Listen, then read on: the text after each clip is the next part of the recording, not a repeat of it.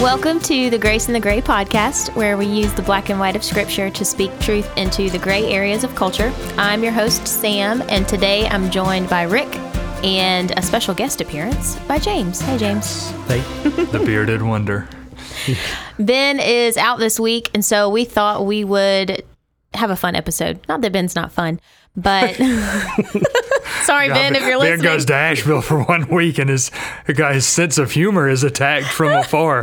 Go ahead, Sam. we tend to lean a little serious on the podcast. So today we're going to talk about weird things that we read in the Bible. And I hope y'all are on the edge of your seat and you've got a coffee or some popcorn because this is going to be fun. So, who wants to start, Rick or James?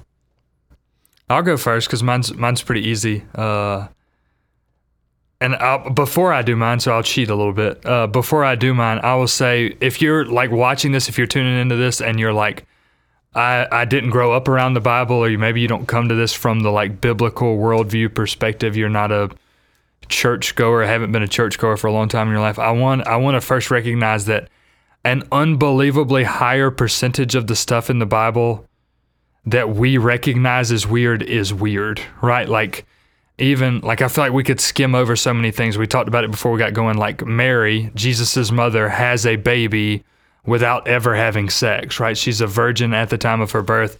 Like that's really weird. And so we could go through any list of things that for those of us who maybe grew up um, in a more Christian home or a Christian background, we skim over those kind of things.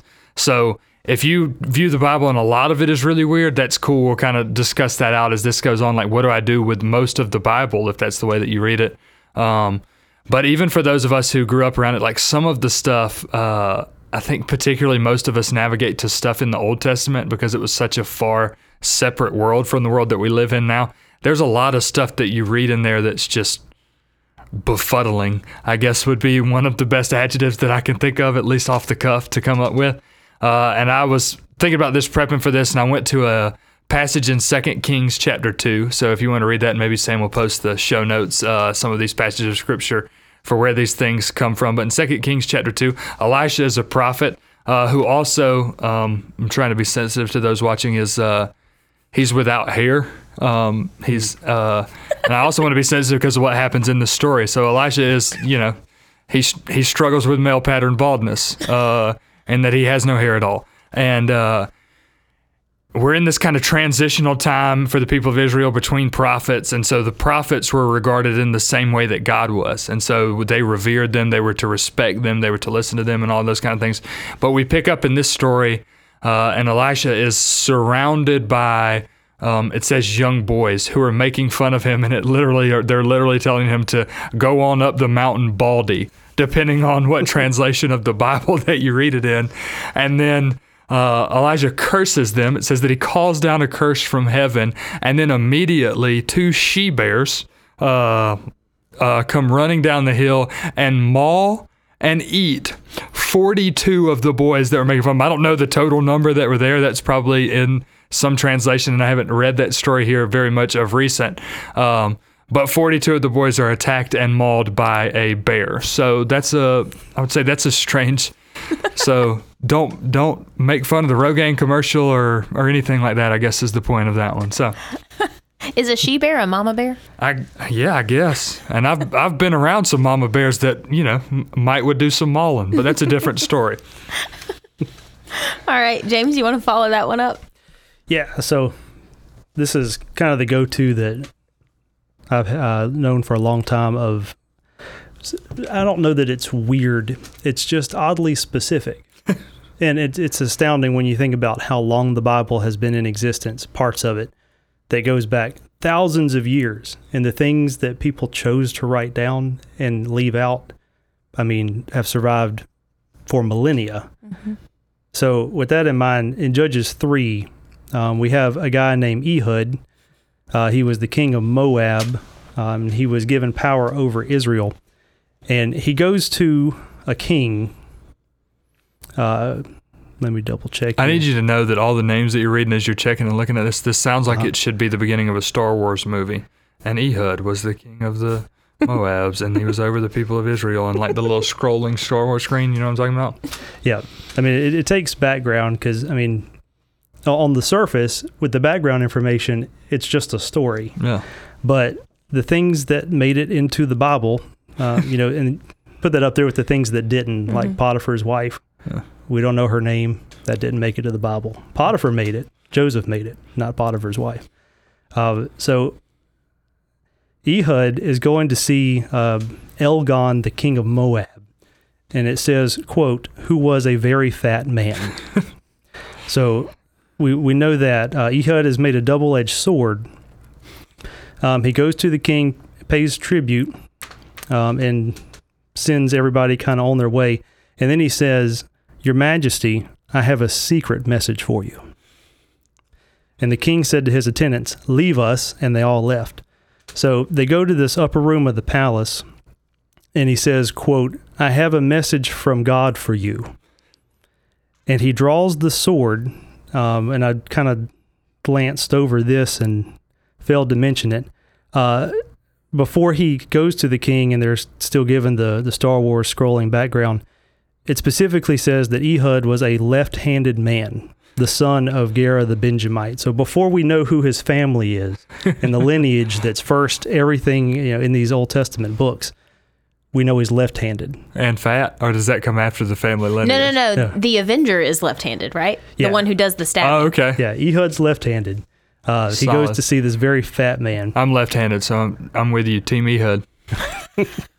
So I'll, I'll jump back in where I left off. He says, I have a message from God for you.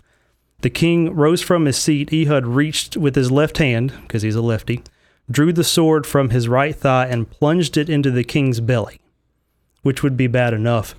Uh, but it specifically says, even the handle sank in after the blade, and his bowels discharged.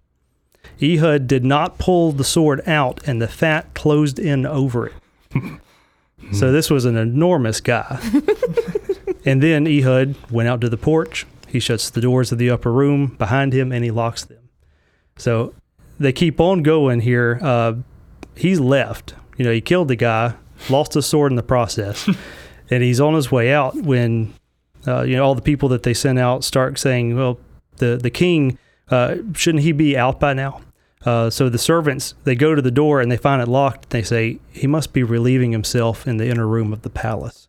He's using the bathroom, which uh, I guess in part they're not wrong because he that did relieve himself. Yeah.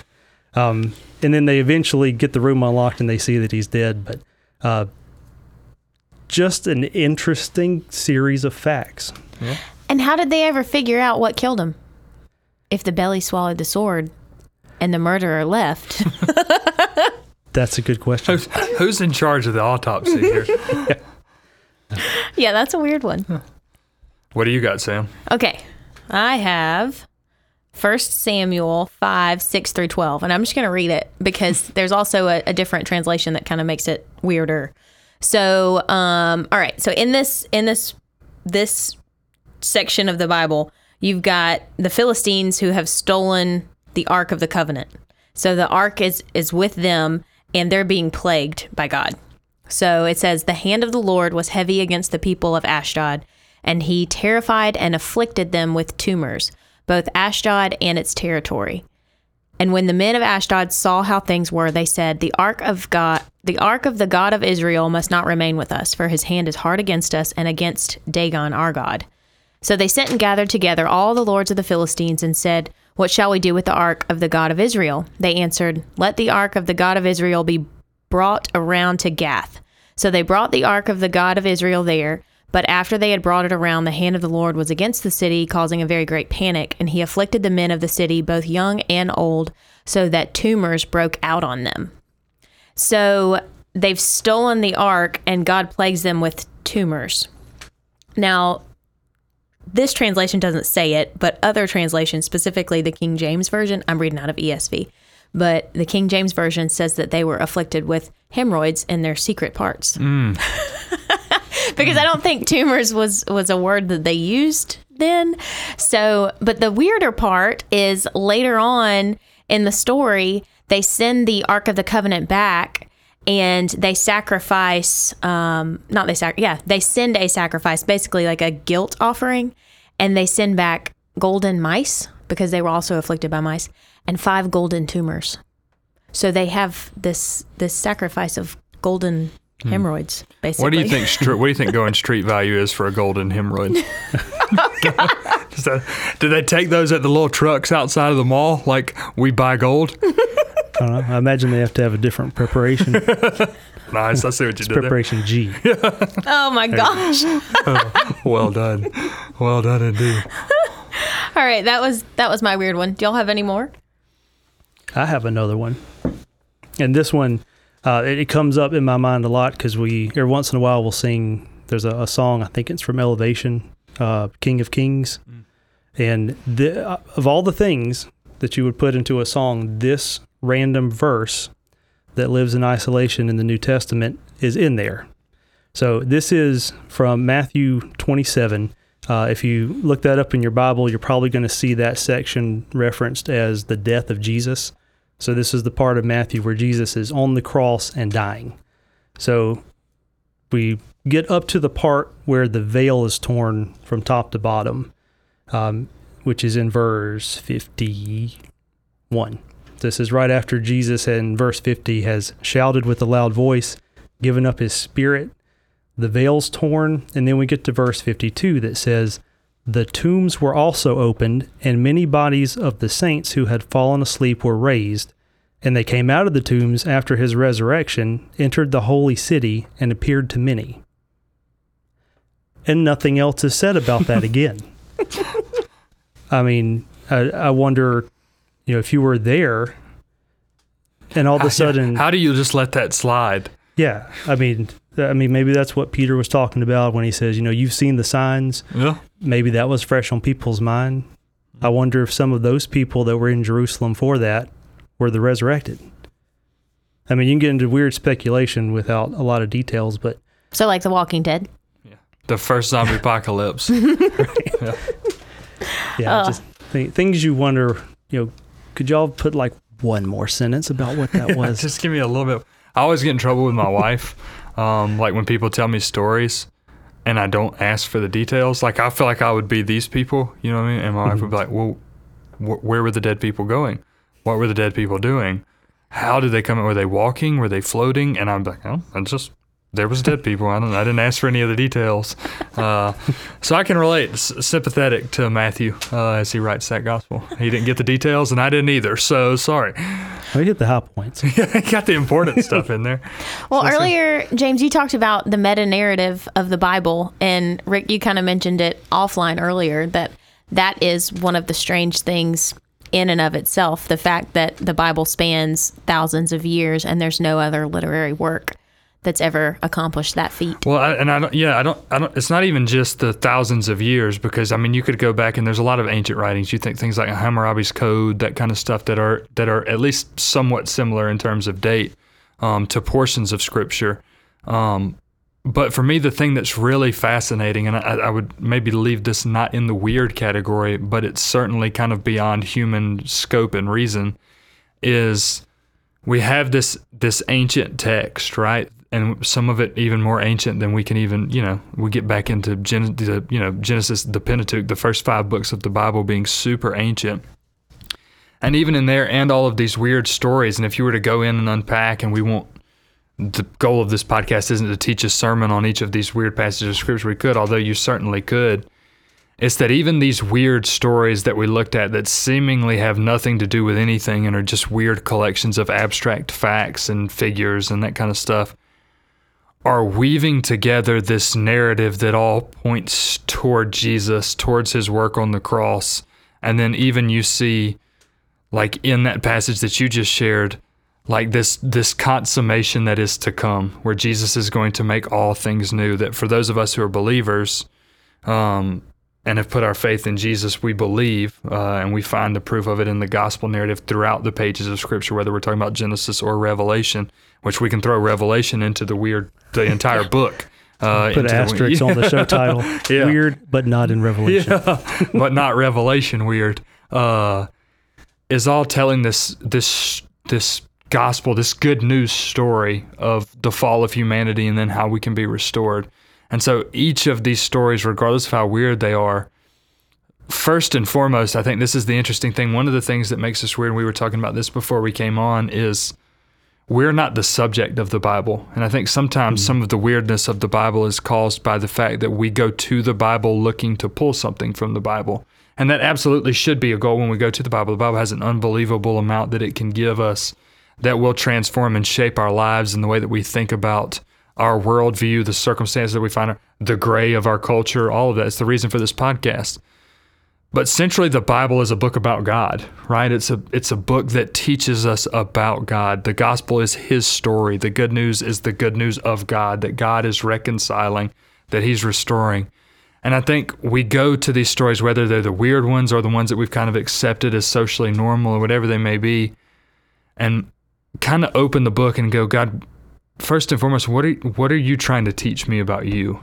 And there's there's even to answer that question, there's so many principles and things that have to go into effect um, to be able to read the Bible well. So, shameless plug. One of the things that we have coming up in just a little bit that's actually starting right around now is um, coming out of our Grace in the Grays groups in the Gray. We're here at Cedar Creek Church. We're going to host four week sessions that are going to allow us to unpack just different concepts that maybe help with a real life issue on the ground. So, one of them that we're starting in this first round is going to be family discipleship. Like, how do I use this ancient book, this God's word, to help me be a parent 2,000 years post it being written?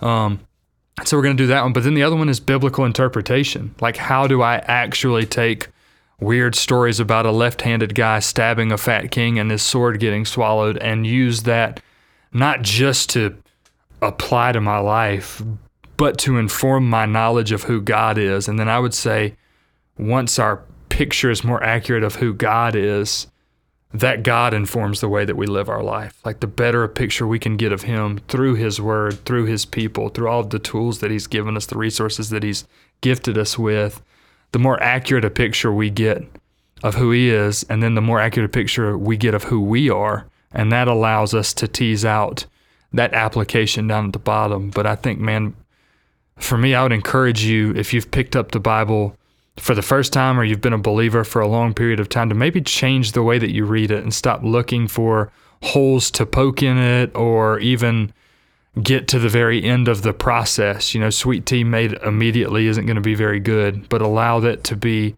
steeped in the in the proper order and to go, "Hey, God, first let your word inform me about who you are." And then cause who you are to allow me to reflect on who I am. And then when I recognize who I am, allow me to be reminded of who you are and who that's calling me to be. And I think when we get to that spot, whether we're talking about these weird stories or the stories that we've come to see as accepted and, and widely by most society, right? Like, because I think there's not very many, right? Like, here, like, we hadn't even talked about this. Jesus was crucified and came back to life, right?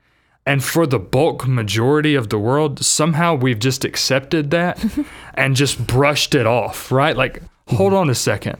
Uh, and this is cool. My wife and I were just able to go to Rome and like we were going touring the Vatican and listen to the tour guide. And she was talking about the fact that most historians still hold to the fact that crucifixion was the most gruesome form of capital punishment ever invented to date. Like nobody has ever come to that. And it's one of the reasons that Rome was able to control as many people as they were for as long as they were, is because they were experts in intimidation. But this gruesome, not just not just death, but death in the most unimaginable way possible. And then he comes back, right? And we just breeze over that. And so many of us had just, yeah, we know Jesus was a dude. We know that this is what was claimed about it. Maybe even accept that as a reality. But if you pause and go, okay, what does that mean? Like, that has to have a deeper meaning than a guy got killed and came back. Then you begin to wrestle with, okay, what does that teach me about God? And then when you begin to see what that teaches you about God and how he relates to your sin, it's not just wrath and it's not just those things. There's certainly a place for that. And we find that throughout the pages of the Old and New Testament. We've had that conversation in past episodes about is this the same God? You know, is the God of wrath in the Old Testament the same as the merciful God in the New? The answer is absolutely yes. The incredible thing, and this is the most bizarre for me and beautiful part of the gospel, is the wrathful God pours out the wrath on his son so that we might walk in grace and mercy and be given a new identity and getting that accurate understanding of God. And that's Genesis to Revelation. Like it's all prepping you for that moment, and then it's all allowing us to respond to that moment from the end of Revelation and John's literature there to where we sit right now. It all reflects, and it's the reason that we can't do away with the God of the Old Testament because an accurate understanding of Him allows us to see why the cross is so necessary and then from that allows us to be broken by our sin in a way that aligns our heart with that God and allows us to participate in the story. So, you know, I think whether we're talking about weird things or cool things or whatever way you choose to look at the Bible, I think there's so much unbelievable power and just the insanity of this beautiful piece of literature inspired by God. And we'll talk about that in future episodes to come. Passed on generation to generation still preserved today is teaching us, showing us the character of God, and then allowing us to come in view of that God, to understand that God, and then to understand His love from us, and then surrender and submit our lives to that. Now I want to go read my Bible. like, yeah, there are weird things, but there are so many cool things. And James, you was it you or maybe it was you, Rick, that showed me the graphic about um, how so many different things are, mm. are referenced yeah, in Old Testament. Yeah. yeah. So I'm definitely going to put that in the show notes because that really opened my eyes. Yeah, about, that's a cool Andrew Peterson lecture yeah. where he shows that and has that graph and it's unbelievable. Yes. So yeah, I think that's the one of the cool things, and you've seen this throughout history, as especially as deep thinkers, philosophers, um, and even like deep thinking atheists come to the Bible with this idea to disprove it and end up with their faith in Jesus. There's just something about it as you begin to understand not the Bible, like not just the Bible, but the God of the Bible through reading it and understanding what it's teaching us in weird and in normal stuff that we've accepted that's just unbelievable. That's just so, so cool to see. And then to allow, again, your life to be steeped in, and then it begin to shape you sometimes drastically. And sometimes the Bible says one degree to the next. Sometimes it just changes you just a little bit, and you won't know it for years, but it's doing it.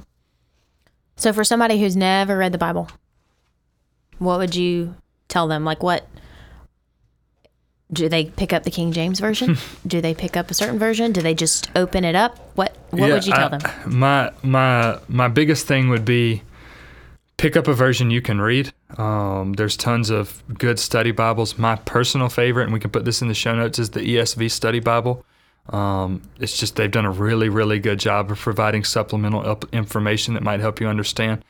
But I think if you were going, so I would tell you one start, like that would be what I would tell you. Hey, don't let, don't let hypothetical questions that you think you're going to have paralyze you into fear of never doing what you feel that you need to do. Pick it up and start. And are you going to get it all? No.